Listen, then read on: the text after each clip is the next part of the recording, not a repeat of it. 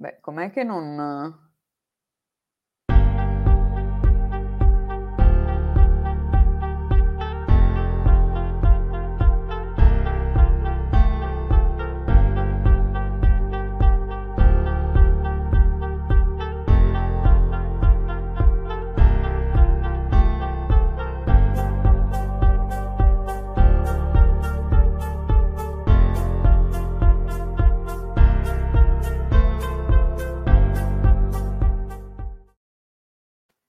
Eccoci, buonasera. Allora, buonasera a chi è già in collegamento.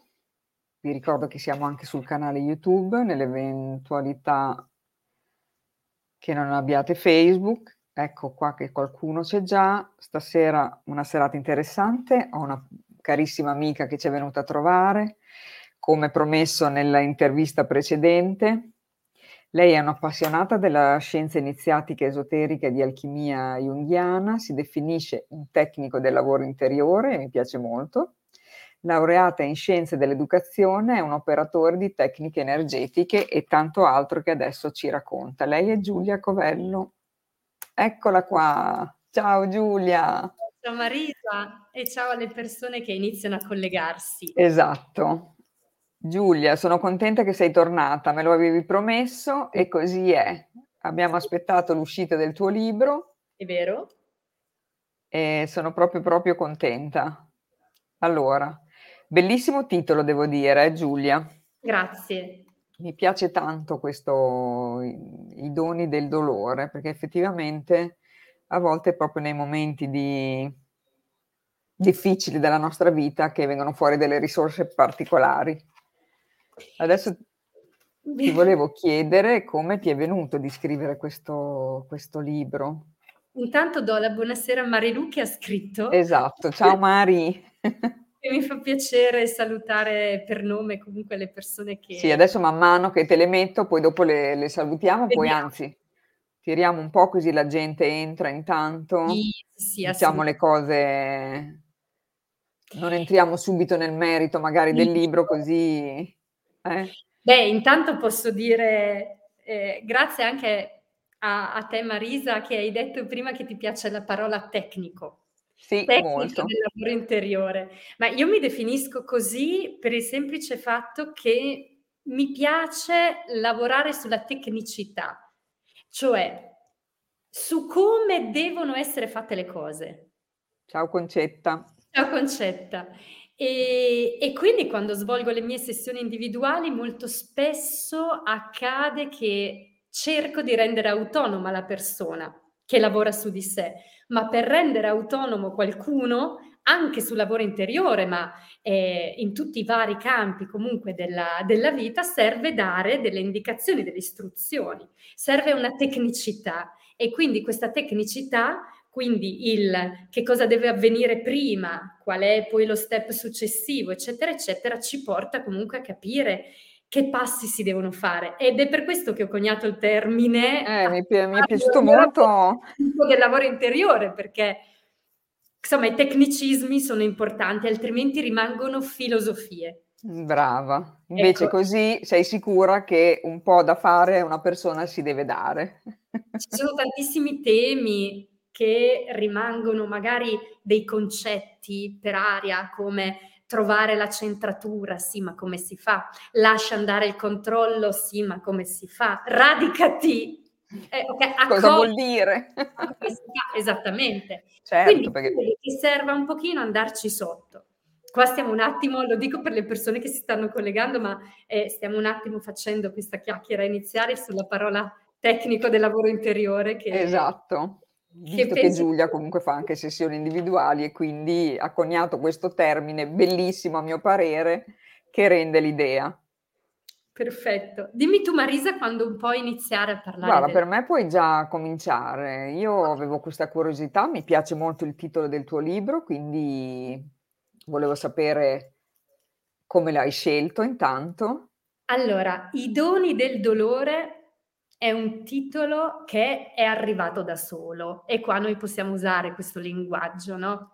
È arrivato da solo una mattina, ma una mattina di circa 7 sette anni dopo la scomparsa, quindi il trapasso di mio padre. Per cui è un libro che non è stato assolutamente eh, scritto subito, ma è stato maturato, perché io stessa avevo bisogno di trovare un senso nei confronti di ciò che era accaduto, giusto per non scrivere semplicemente una biografia, ma per permettere comunque anche ai lettori di accostare a una narrazione dei fatti, così come er-, sono accaduti, anche un senso logico da poter portare poi nella propria, nella propria vita, nella, nella propria quotidianità. Un aiuto, diciamo. Esattamente, un aiuto. Un aiuto che si traduce essere comunque un libro che accompagna, un libro che può accompagnare, secondo me, qualsiasi persona di qualsiasi età, eh, di qualsiasi genere, e, ehm, alla vicinanza di un proprio caro, non voglio dire per forza parente, perché comunque abbiamo anche amici, conoscenti, persone Assolutamente. Esatto, un proprio caro che sta attraversando un'ultima fase della vita o che al quale comunque viene detto guarda, il tuo tempo veramente sta arrivando a una scadenza, perché noi lo sappiamo, ma lo sappiamo a un livello più sì, esiste la morte. Ma quando la vita inizia a fare così e inizia a proporti una sorta di clessidra più o meno valida, allora lì il gioco cambia e molto spesso ci troviamo impreparati.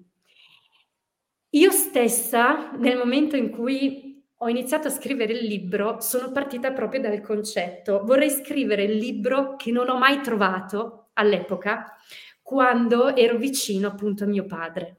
Quando a mio padre era stato detto, era stata data appunto la notizia del, della grave malattia comunque che aveva, del tumore che l'avrebbe portato presto a, eh, al trapasso.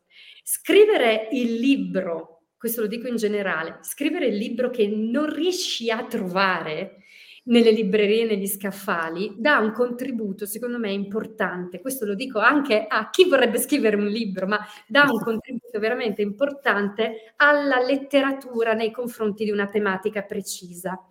Perché non è tanto un libro che parla del, della morte nel senso del dopo morte, che cosa c'è dopo, perché lì veramente credo che siamo pieni, pieni, pieni, pieni, strapieni.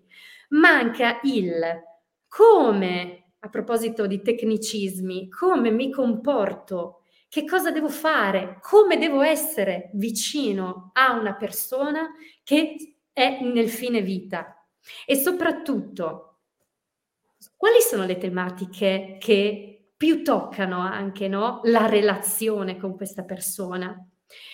Poi vedremo un attimo di difficoltà, le difficoltà che vanno per la maggiore in queste dinamiche e soprattutto nella misura in cui stiamo facendo, quindi parliamo di persone che fanno un lavoro su di sé, perché tu Marisa porti comunque una serie di collaboratori che, ehm, che danno questo contributo appunto e che cercano di incentivare l'evoluzione del lavoro interiore, ecco bene, il, eh, il, confronto con la morte, con il morire, è uno dei confronti più forti, delle porte iniziatiche più forti che ci mette a confronto con le tematiche del lavoro interiore. Assolutamente. Quindi proprio nel mio libro che parte dalla vicenda di separazione quindi di lutto, di accompagnamento prima e di separazione nei confronti di mio padre otto anni fa, sono passati otto anni, ecco, è un libro anche che è un manuale, cioè un manuale per sia le persone che realmente in questo momento hanno, si trovano davanti a questa complessità, sono di fianco a una persona che sta morendo e non so veramente come comportarmi, ho delle emozioni dentro a cui non so dare un nome e non, non, so nemmeno come entrare nella relazione, perché bisogna entrarci nella relazione con il morente, scappare non serve assolutamente, è una proprio delle ricchezze più belle che la vita ci dona, quando siamo fortunati, siamo fortunati nella misura in cui il morente è in una fase in cui può ancora interagire ok? Quindi Tu sto che parlando rapporto avevi, Giulia, con tuo padre? Avevi un bel Prima rapporto? Prima di quella notizia non avevo assolutamente un bel rapporto. Ecco. Assolutamente no. Diciamo che non avevo rapporto. Si viveva un po' nell'indifferenza reciproca. Ognuno faceva la propria vita, il proprio lavoro, contando che io mio papà si è ammalato che avevo 25 anni, ok? Quindi prima ero un adolescente, non non non mi Sì, di queste cose non te ne occupavi ovviamente, non Assolutamente no, assolutamente. Non mi ponevo nemmeno il problema a 25 anni. La vita è per questo che il titolo si chiama "I doni Do del dolore", perché la vita per me ha donato il tempo per poter recuperare per poterci rapporto. crescere e per poter recuperare un rapporto.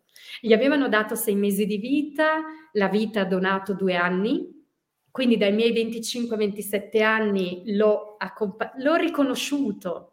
Poi andiamo a vedere in che modo, perché ci serve per i nostri genitori attuali, anche se ancora stanno bene, okay, siamo fortunati, fortunatissimi. E, ehm, una volta terminato questo periodo avevo 27 anni e mezzo circa, quindi insomma era un'età che ancora non mi ponevo nessuna domanda sotto questo Certo. non non Dio, l'aldilà, no no era proprio un un qualcosa lontano da me, dai miei pensieri. Ecco, quindi Forse ci dovevi arrivare con questo mezzo qui.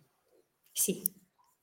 Dovevo arrivare con questo mezzo, dovevo arrivare con la mhmm, con questa vicenda, che è una vicenda di dolore, ma che, come ogni vicenda di dolore che attraversiamo, è una vicenda che ci porta su altre rive della nostra vita e che quindi ci fa fare i conti con quello che stiamo facendo, quindi col nostro senso di esistenza, con quello che vogliamo essere.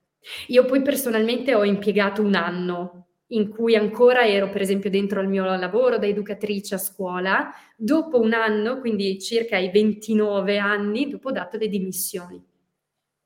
Ma perché questa vicenda e esistono nella nostra vita quotidianamente delle vicende che proprio cercano di farci aprire gli occhi, aprire lo sguardo. E per questo ancora ribadisco il titolo, perché il dolore nella nostra nella nostra vita e in questo pianeta non è mai, mai, mai fine a se stesso.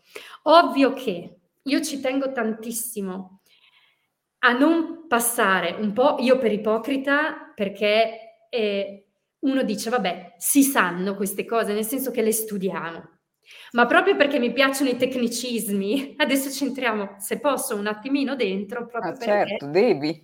non è dall'oggi al domani che uno vive il dolore come dono, perché siamo umani e anzi, quando delle persone vanno un pochino in frustrazione per il senso di performance che non hanno, è proprio lì che dobbiamo fare i conti con la nostra umanità. Perché pensare di vivere la sofferenza e il dolore subito come in maniera zen, in maniera buddhica, io credo che sia un pochino, un pochino, un pochino illusorio. Perché quello stato di tensione che la nostra amica Giorgia Sitta tanto Ne insegna parla che ha fatto anche la prefazione del tuo libro, tra parentesi, Esatto. e ti ha nominato anche nel suo. Nel suo, eh sì. Giorgia ha fatto la la prefazione del libro, e le è bastato conoscere la mia storia già per capire che cosa, ehm, doveva scrivere e che contributo lei stessa poteva dare Insomma ti conosce personalmente per cui sa. Sì, sì, sì. Ehm, e quindi lei stessa insegna che, anche nella prefazione lo dice, che è importantissimo stare nella fase di tensione del Assolutamente. dolore, perché in quel momento lì ci si trova davanti un po' a un bivio, cioè o si continua a vivere nel futuro, nel senso di: "Va bene, adesso c'è questa sofferenza, io aspetto che esista il momento della catarsi in cui tutto si risolve", oppure si entra dentro in una sorta di presenza interiore, cioè: "Questo è quello che sta accadendo, punto, non si può cambiare".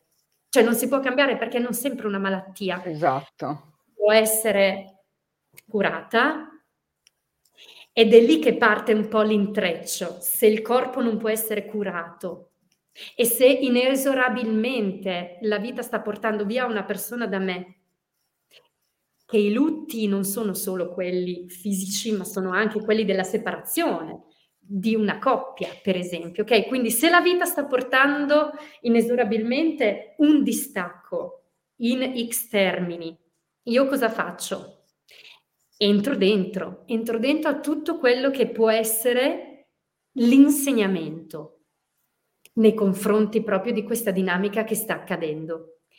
E un po'... Ci sei quel... entrata subito tu Giulia in questa... oppure subito... subito non sapevi proprio?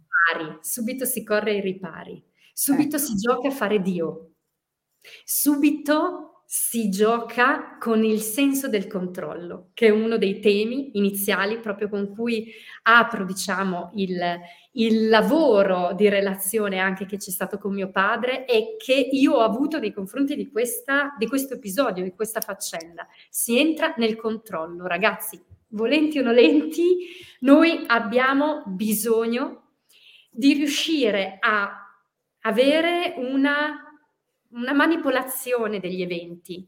Non ci piace l'evento e quindi gioco forza, io voglio cercare di dare un epilogo diverso a quello che potrà accadere.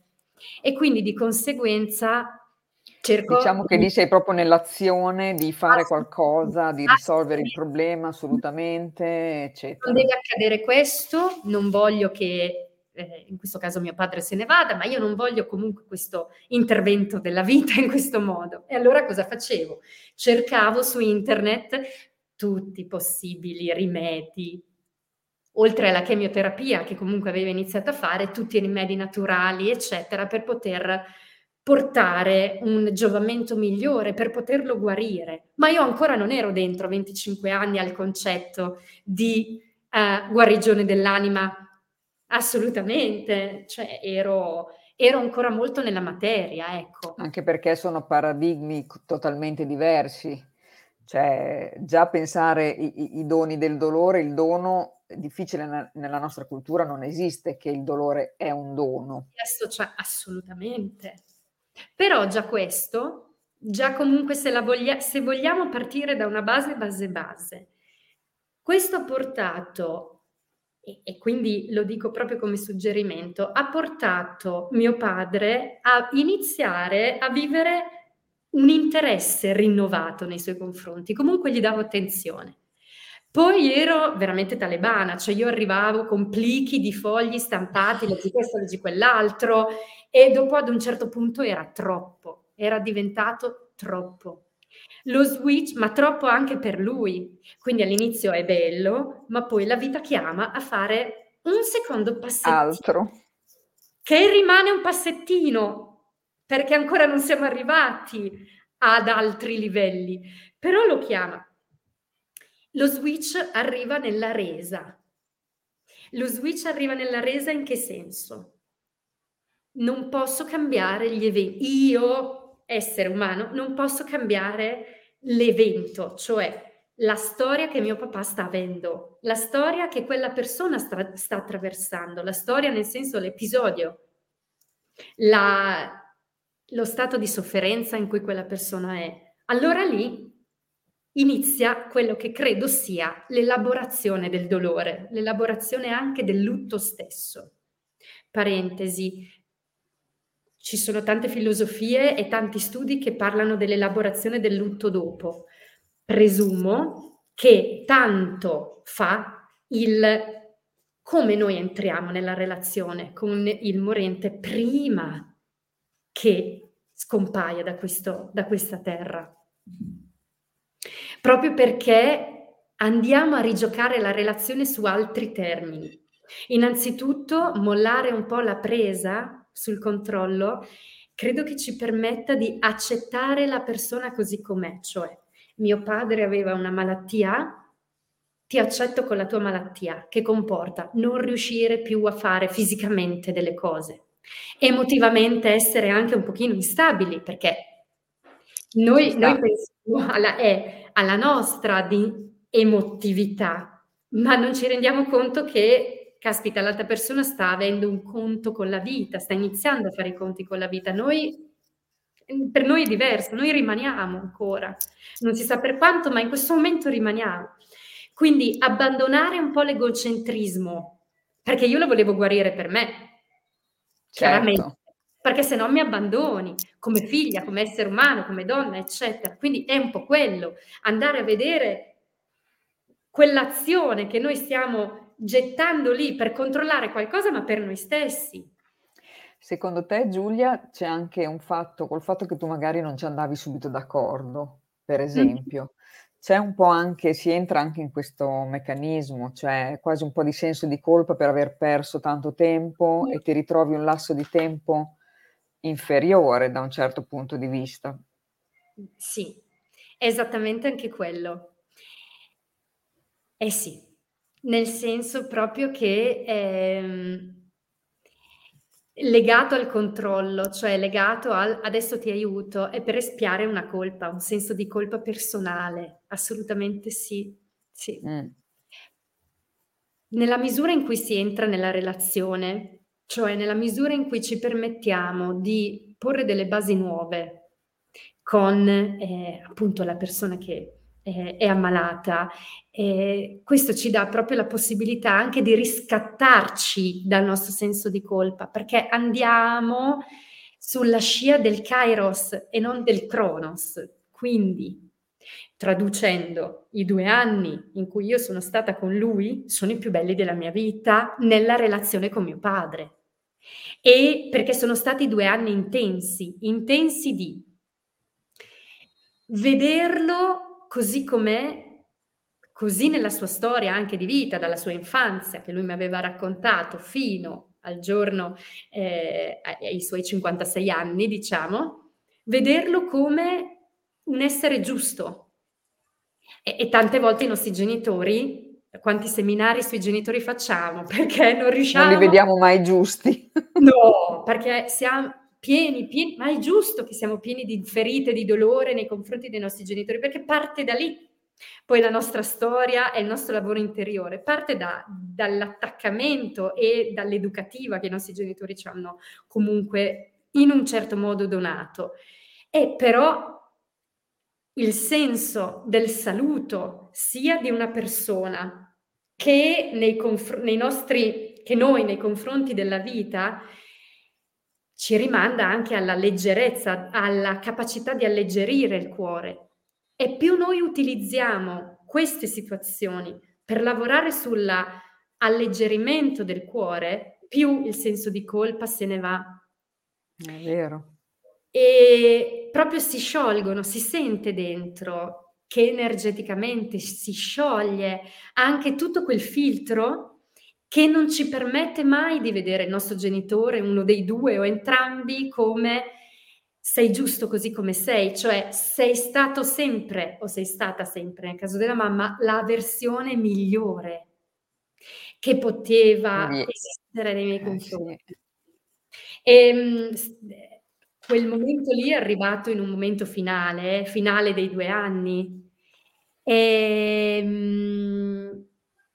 Vediamo dopo cosa rispondere... Sì, in questo caso parliamo di malattia. Diverso è mh, chi viene a mancare all'improvviso, non ha il tempo di elaborare il dolore, è molto difficile accettare. Lo so perché ci sono passati entrambi i casi. È Dopo... vero, in effetti quando succede così senza rendersene conto non hai modo comunque di capire determinate cose, di, di magari migliorare questo rapporto o che non c'è mai stato, che comunque magari è stato conflittuale. Sì. Finisco un pezzettino e dopo parlo di, di questo, del, del, nella misura in cui comunque non c'è il tempo perché non, perché non si è avuto quella fortuna, ecco. Mm. E, ehm, questo momento in cui ho visto mio padre, cioè ho visto con gli occhi interiori ovviamente, non non Ho con la personalità, diciamo, dai. Veramente, giusto? E quindi liberato da tutto un peso che io gli mettevo di responsabilità nei miei confronti, è arrivato verso la fine, verso un momento in cui la persona ha bisogno, sente il bisogno di, della, di quella che io chiamo la confessione. I morenti chiedono spesso, um, io dico questo perché ho accompagnato dei morenti all'interno dell'hospice. Perché tu lavori anche lì, dopo magari lo dirai Giulia. Eh?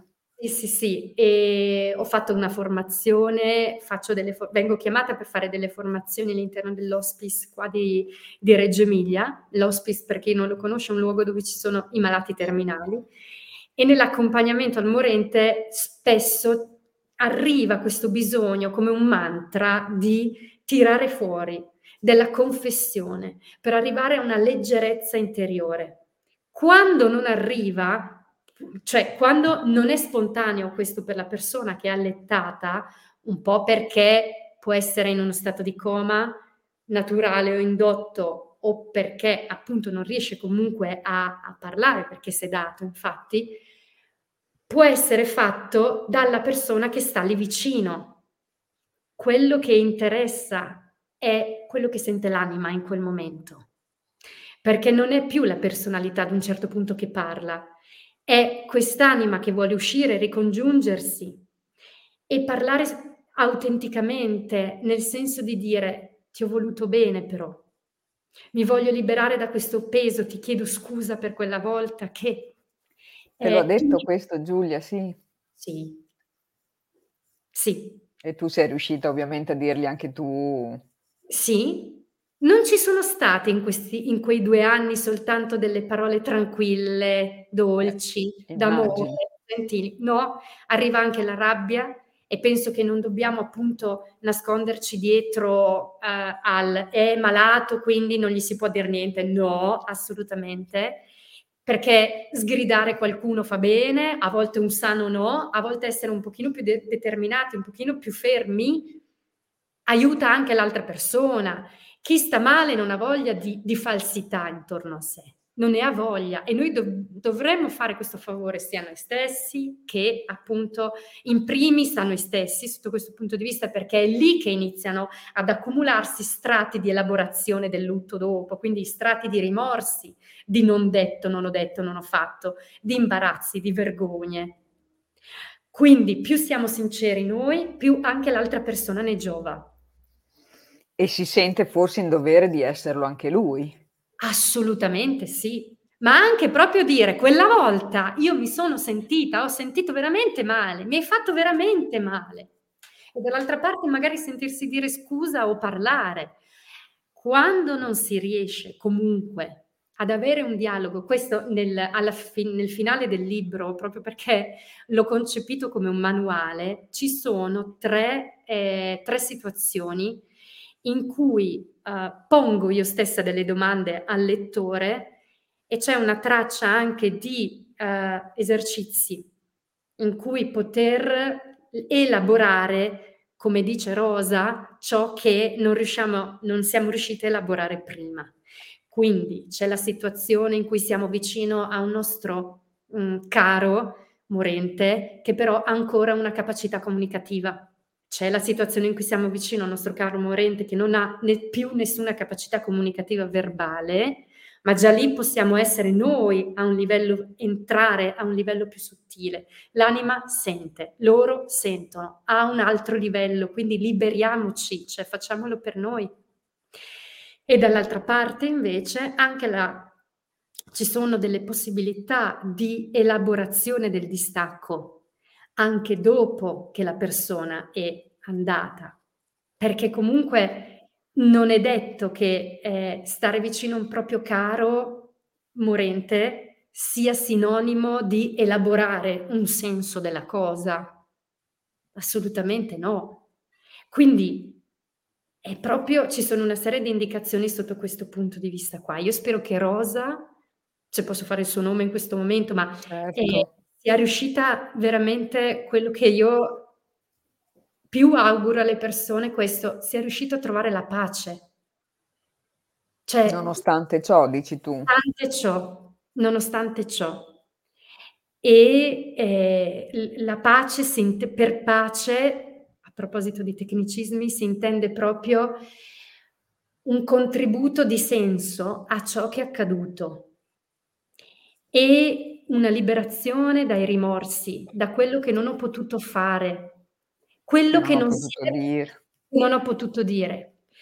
Suggerisco con le pinze, con i guanti di velluto e per quella che è la mia esperienza soprattutto, che noi possiamo essere con le persone che ci stanno intorno vicino a noi, possiamo essere, possiamo fare e possiamo dire ciò che non siamo stati, non abbiamo fatto, non abbiamo detto alla persona che se n'è andata senza un saluto e improvvisamente.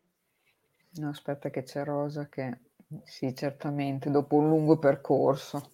Sono contenta Rosa, davvero, perché è vivere nella pace, la separazione, quindi il distacco, è un miracolo, è un miracolo perché significa che il tema della morte non è più un tabù. Esiste, ci può fare paura, ma Dio santo, cioè nel senso veramente siamo umani, non, non, non siamo indifferenti a queste tematiche, però si vive con la pace nel cuore, quindi con la leggerezza. Pensi che oggi lo avresti vissuto diversamente, Giulia, una situazione del genere? Oh, ho ancora la mamma. Ancora la mamma, ancora una zia, ancora un fratello, cioè nel senso, ah, questa è è una domanda particolare, nel senso che non lo so.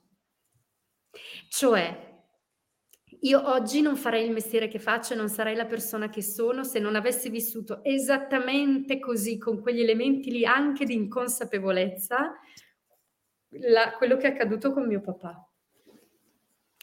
E quindi oggi vivrei, soffrirei comunque. Beh, cioè, penso che la sofferenza sì. Ma eh. certo, certo. Non è, non è il non soffrire che fa la differenza su come noi eh, ci rapportiamo al dolore della morte, del distacco. Non è il non soffrire, e stare in uno stato di centratura non è quello.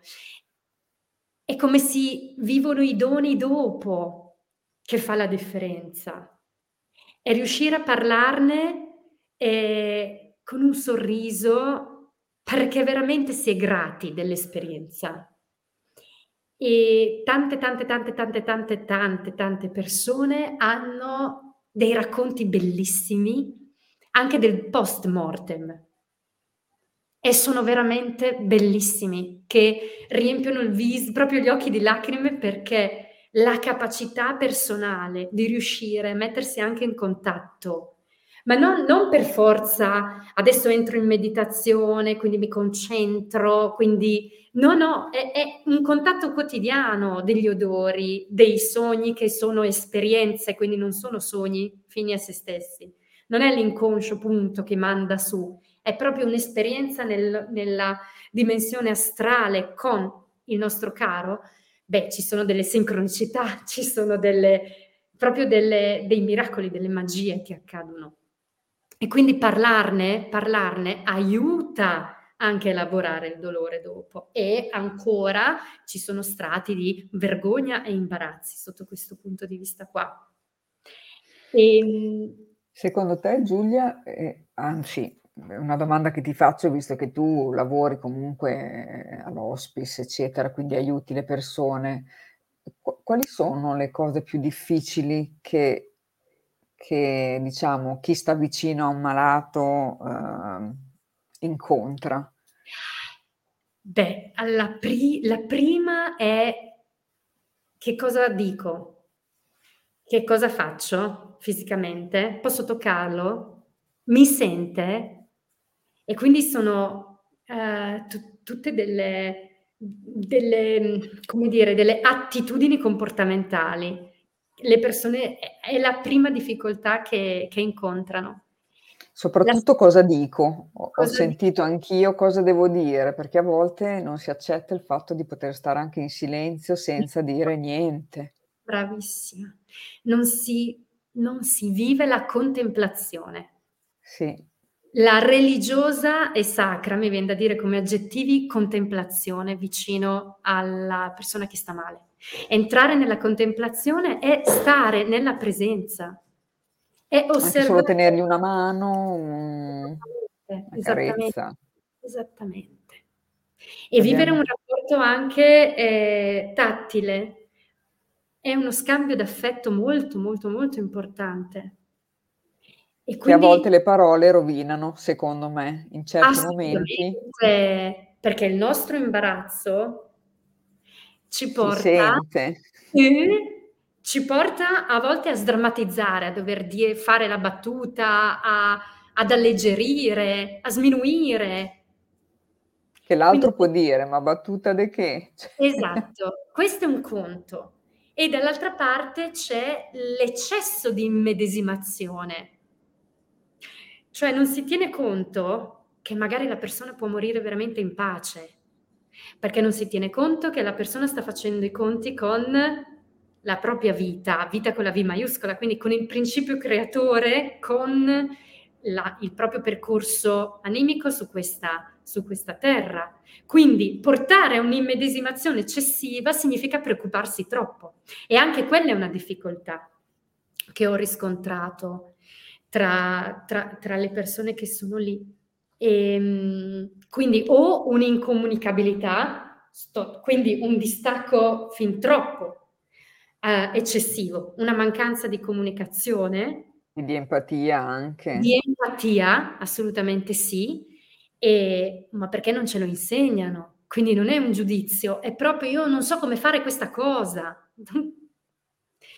E dall'altra pa non so come essere autentica, non so come entrare nella sincerità, non so come toccare. Marisa, non sappiamo toccarci. Sì, è vero.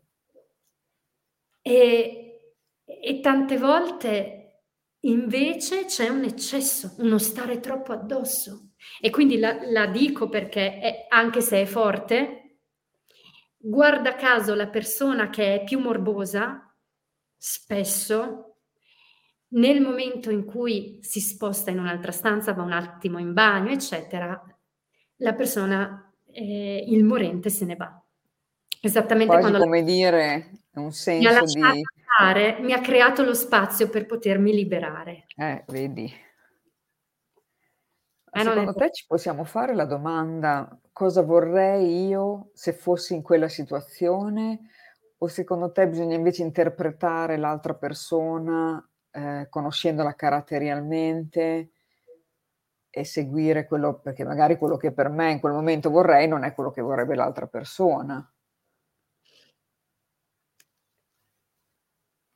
Io penso che sia un livello di come dire, sono dei passaggi. Non è inevitabile secondo me porsi la domanda: "Faccio quello che vorrei che facessero con me."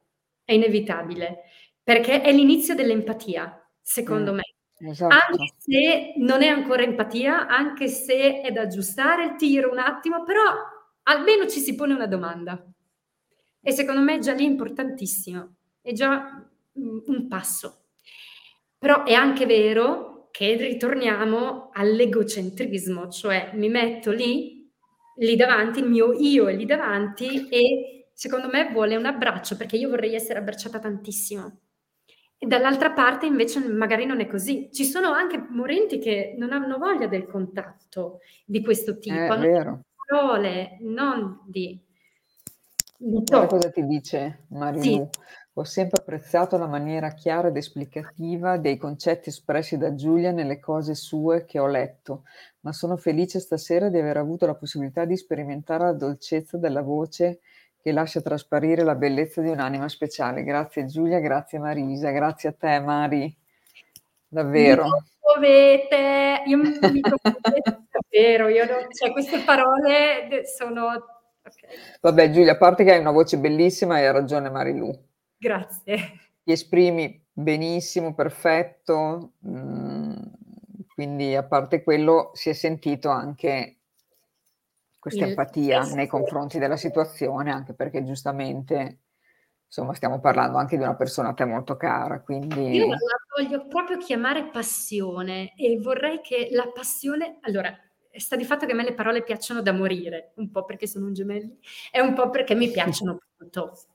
E quando le parole portano una vibrazione, portano un colore un significato. Quindi la parola passione, secondo me, è quello che noi dovremmo metterci, ma non solo, in tutto, in tutto, non solo laddove siamo chiamati a fare i conti con il fine di vita di qualcuno, ma anche mentre c'è, ma anche mentre siamo io e te in questo momento stiamo avendo un rapporto di passione. che bene Maria. lei gemelli. Senso proprio di dare la nostra autenticità, dare il massimo, il più possibile, perché ci sono strati di involucri, ma il più possibile la parte più autentica veramente di, di noi. Sono d'accordo con te. Non so se ho risposto alla domanda di prima totalmente. Eh, sì, hai risposto Giulia. Ok. Tranquilla. Libro, tra l'altro, proprio perché comunque vuole essere una riflessione su quello che si sta facendo nella propria vita, quello che si sta facendo, cioè che cosa sto portando avanti, a cosa io sto dando attenzione nella mia vita a livello di professione che sto portando avanti, a livello di relazioni che sto portando avanti, eccetera, eccetera. Anche eh, sto dando troppa attenzione a quelle che sono delle problematiche che possono essere quisquiglie invece, anziché metterle sul piedistallo, ok? Nel libro c'è un esercizio che invito a fare a prescindere sempre, che si chiama proprio la deadline. La deadline è come prende, farsi arachiri da soli, lo so. è quella medicina però secondo me che va presa un pochino, un attimo e rendersi conto che. Ed è un, semplicemente un quadrato diviso in 90 quadratini che lo si prende, non ho messo 100, ma perché magari da 90 ai 100 c'è una difficoltà fisica o mentale, non lo so, comunque prendiamo 90 che è l'età media, prendiamola un attimo così. Bisogna colorare i quadratini tanto quanti sono i nostri anni, quindi la nostra età, e considerare che sono andati e concentrarci sui quadratini bianchi che rimangono e porsi veramente la domanda, perché è da lì che noi iniziamo ad avere un rapporto con la morte e quindi con la vita perché sono sorelle morte e vita. Io le chiamo sorelle, qualcuno dice sono la stessa cosa, va bene, comunque sono collegate. Chiederci veramente che cosa stiamo facendo. Hai scritto una frase bellissima, devo dire, nel tuo libro, Giulia, che vorrei leggere perché... Mm, Grazie, va bene. Allora, hai scritto che dolore e amore sono una coppia di eterni amanti, nutriti da una promessa inviolabile, rinascere a nuova vita.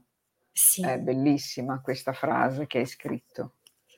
Lo, mi piace un po' mettere in poesia, mettere un po' in metafora no? i concetti e li ho, visti, li ho sentiti, li ho visti proprio come due innamorati, si rincorrono.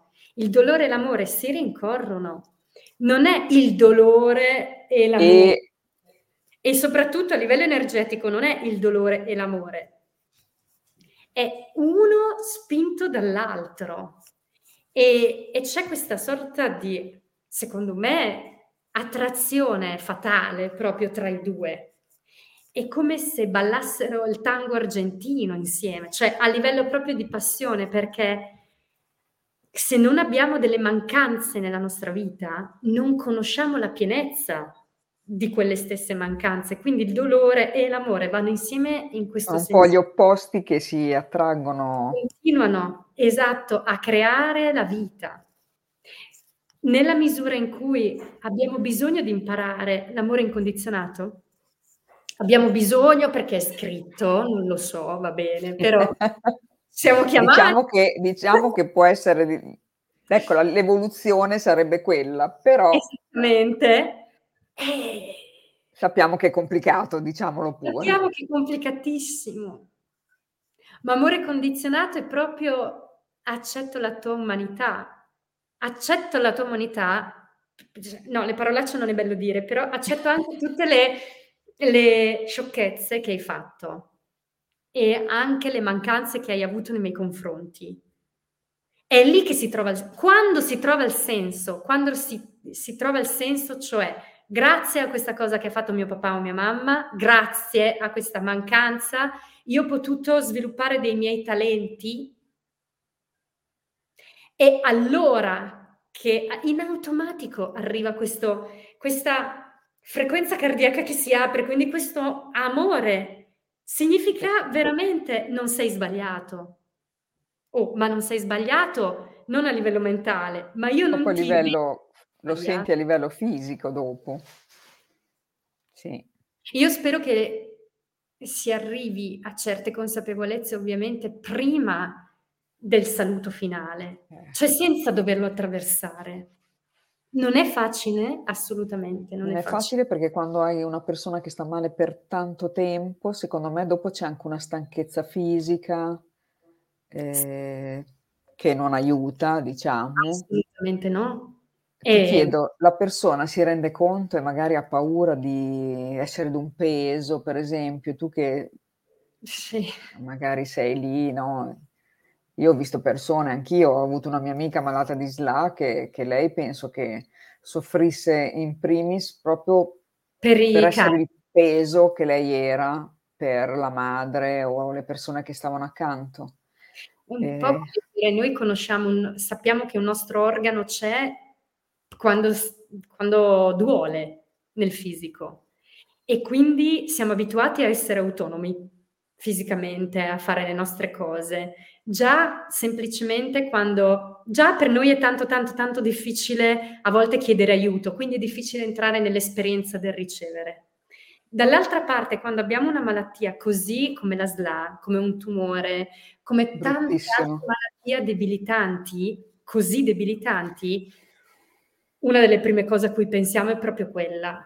Cioè, non vorrei essere sulle spalle delle persone che stanno intorno a me, perché so che io vado a modificare la vita delle perso la vita quotidiana, le abitudini delle persone intorno a me.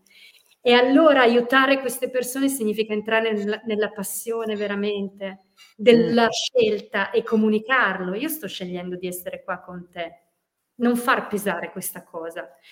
Piuttosto è utile come dire, se 7 giorni una persona deve stare di fianco al proprio papà o mamma o caro o parente o figlio ad un certo punto lo sforzo si sente, perché si fa fatica, perché magari abbiamo tutti bisogno anche di un po' di svago, nel senso staccare la mente e tornare anche alle cose quotidiane certo. ci perché è normale. Non è che ci dobbiamo sentire in colpa No, se è lì, se è lì. accade. Permettercelo, permettercelo. Permetterci di staccarci un momento, chiedere a un'amica, chiedere a un parente, facciamolo, stacchiamoci. Non possiamo Perché non questo aiuta ovviamente a sopportare meglio anche la Sì. situazione e ad accettarla meglio. Sì.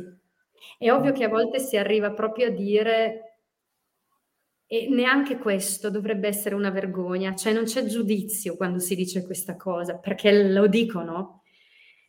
Sono sincera o sincero nel dire che finalmente sono tornata alla mia vita dopo che Dopo persona tutto questo Sì. certo. Eh sì. Anche perché è dura effettivamente, ma anche vedere una persona soffrire ti Sì. mette un po' in contatto con quello che poi potresti provare tu in una situazione del genere. Forse è quello che non sopportiamo tanto. Assolutamente. E lì facciamo i conti proprio coi nostri irrisolti e poi fondamentalmente non lo possiamo sapere come sa come saremmo noi in quella situazione lì. Anzi, io andrei in pani cioè mio padre è stato per dire bravissimo, io penso che andrei in panico. Ah, anch'io ti dico la Eh. verità. Non non lo possiamo sapere veramente e anche Anche questo nell'assistenza devo dire che è un po' Tocca, eh. Tocca, No, tocca. credo che ci siano anche persone più portate ad assistere di altre. Si impara. Ecco. Mi vien da dir questo, proprio si impara. È un è un allenamento, perché si impara la relazione. Perché assistere significa a volte significa anche aver paura di far del male, quindi Mh-mh. piuttosto mi distacco, non ti tocco perché ho paura di farti del male. Però, mhmm, si impara perché è anche l'altro, perché non siamo solo noi a manovrare, non siamo solo noi ad avere il volante della, della relazione o dell'accompagnamento, è anche l'altro che accompagna noi e ci insegna che cosa vuole. Quindi comunicare è importante, cioè non entriamo nel presumere che allora dobbiamo fare tutto noi perché siamo la parte sana. No, assolutamente, ci insegnano tantissimo. Le fasi della morte, le, del morire anche ce le insegnano. Adesso dimmi tu, eh, Mary, quando Mary. No, no, no. Io voglio fare magari qualche dimmi, altra dimmi. domanda, tipo se tu facevi delle domande a tuo padre, tipo papà hai paura, eh, vuoi sapere qualcosa di più, non so. Oh, questa è un'altra... Mm, è un'altra, è un'altra domanda molto, molto, molto, molto forte che ci chiediamo, ma lui lo sa? Lei mm. lo sa? Um, in quel momento, ecco lì, sì, non avevo gli strumenti per poter parlare di alcune cose. Adesso cercherei di farlo. Ehm, io credo che la, non gli ho mai chiesto hai paura, ma perché l'atteggiamento che mio papà aveva era molto protettivo anche nei nostri, nei nostri confronti e fino all'ultimo ho cercato di andare su una ciclette per tenersi su, perché comunque il tumore porta alla cachessia, si chiama così, che è lo stato in cui la muscolatura cede. Ecco, e quindi eh, cercava di tenersi su. Quindi io non lo so al giorno d'oggi. Io credo però che sia tanto, tanto, tanto, tanto importante parlarsi. Mm-hmm anche di queste cose. Hai permettere alla persona di, di, di dire esprimersi sì. in tutti i modi, esprimersi. in tutto quello che sente, ecco. Bene Giulia. Lui lo sa, anche un bambino sa che sta morendo, eh? cioè le persone lo sanno, di tutte le età, mm, di tutte, tutte le età. E non serve... anche se non gli si è detto, lo sentono. Sì, perché non abbiamo solo il corpo fisico con la personalità, il fisico si deteriora, aumentano gli altri corpi. Aumentano significa che la persona li sente di più. Mm. Quindi inizia ad avere anche contatti con i mondi sottili e magari non lo dicono, però lo sanno. E a volte sono loro che lo dicono a noi. Come ce lo dicono? So che devo morire, no, non per forza, iniziano nella misura in cui nell'esprimersi eh, vogliono vedere una cosa per l'ultima volta, vogliono salutare, vogliono mandare un messaggio di riconciliazione a qualcuno, lo sanno. Mm, ecco. È questo quello che... E non bisogna, ecco, questo volevo concludere dicendo proprio che non bisogna assolutamente nascondere, nascondersi dietro al ma no, dai che andrà bene, ma no, ce la farai. Ah, no, Certo. No, sincerità. Sì, sì, anche perché se la persona lo sente, quello è il, il massimo dell'ipocrisia uh, sì, in quel momento gli arriva. Assolutamente, assolutamente. Bene Giulia, è stato molto bello questo incontro. Credo Grazie. che, a parte che tu sei vera e lo, lo esprimi tutte le volte, ehm, lo sei sicuramente anche in questo libro che, ricordiamolo, è un manuale soprattutto per aiutare persone a, all'aiuto appunto in questi momenti. Sì, ma anche un eh, facciamoci due conti, due conti su come sta andando la nostra vita, anche se non siamo in questa situazione. Magari ce ne sono altri di dolori che stiamo attraversando e quindi lì c'è, ci, si può trovare qualche pillola di riflessione certo. su come indirizzare un po' la lettura di quello che accade. Quindi ri- ricordaci anche quello che fai, appunto, che eh, sei negli ospedali, appunto, in, uh, sei in questo. Sono all'hospice, che non è un ospedale, ma certo. diciamo che è un luogo di eh, accoglienza proprio dei malati terminali, come formatrice, e, e mi, mi, mi capita, mi è capitato di fare l'accompagnamento al morente, Quindi fai Invece anche delle sessioni individuali nell'eventualità che qualcuno abbia bisogno? Giulia, sì.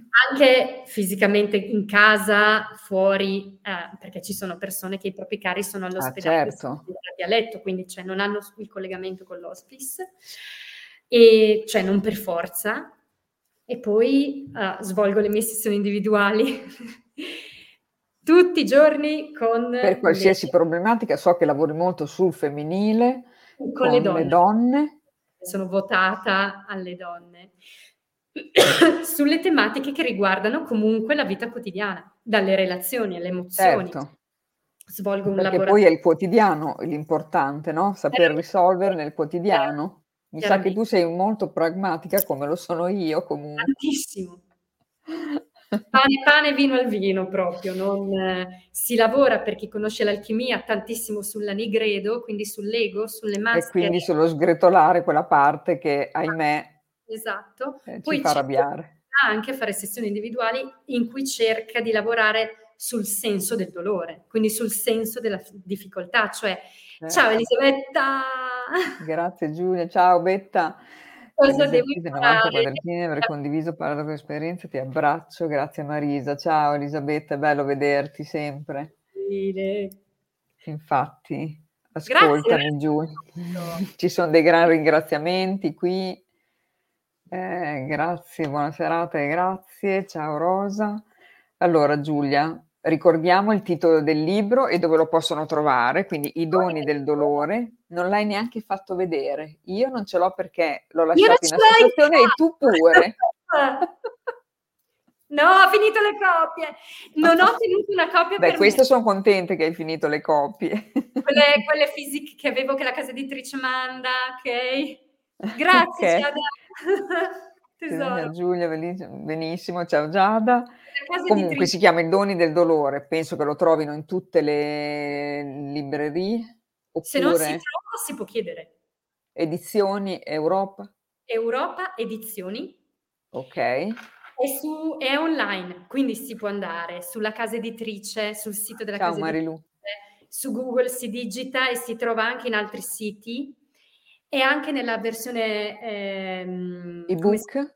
ebook, grazie, che io ho ho bisogno del cartaceo, quindi ebook Anche a e me piace cartaceo devo dire, però ogni tanto trovare nelle librerie. Se non si trova nelle librerie, andate in pellegrinaggio nelle librerie. Adesso la butto un po' sul ridere, ma giusto per alleggerire. Andate in pellegrinaggio e più persone chiedono nella Chiedono? libreria, più la libreria Allora poi andremo a rompere in tutte le librerie a chiederlo così I doni del dolore, doni del lo dolore. richiedono. Sì, perché non sono, ehm, Chiara Gamberale, nel senso, cioè Ciao e magari un incentivo sotto questo punto di vista è sempre ben accetto. Benissimo, lo faremo sicuramente Giulia. È sempre un piacere averti qua. Quando ci sono novità lo sai che io ti chiamo, perché così ci vieni a Volentieri. trovare. Volentieri. Spero di di di di aver dato qualcosa di bello, davvero. Di Mh, no, bello hai dato qualcosa di importante soprattutto e e che serve. Se no Grazie. perché ti chiameresti il tecnico? Del lavoro interiore, perché Perché ti dovresti chiamare così? Ti sta Esatto. proprio bene quello e ti dirò, mi piacerebbe fregartelo quasi quasi, ma Davvero? Tecnico? Boh, le parole non sono mie, sono di tutti, quindi Benissimo, no usatele. No, no, è Anzi. bello lasciartelo a te, però lo apprezzo. Grazie.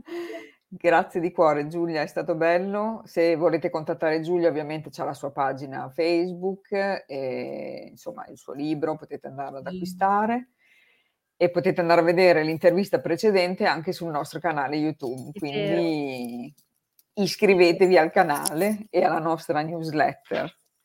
Grazie di cuore a tutti. Guarda, volevo proprio ricordare Giulia, visto che il tuo libro parla di questa cosa, che proprio noi martedì facciamo una serata, ehm, dal vivo in presenza, proprio su un seminario che faremo sulla morte. Quindi, ehm, lo voglio ricordare chi magari è di Bologna, che se vuol venire martedì sera c'è questa serata. Quindi grazie di cuore, dove proporrò il tuo libro proprio. Grazie. Grazie a tutti per averci seguito e anche a chi ovviamente seguirà in differita. Buonanotte. Grazie a tutti, ciao.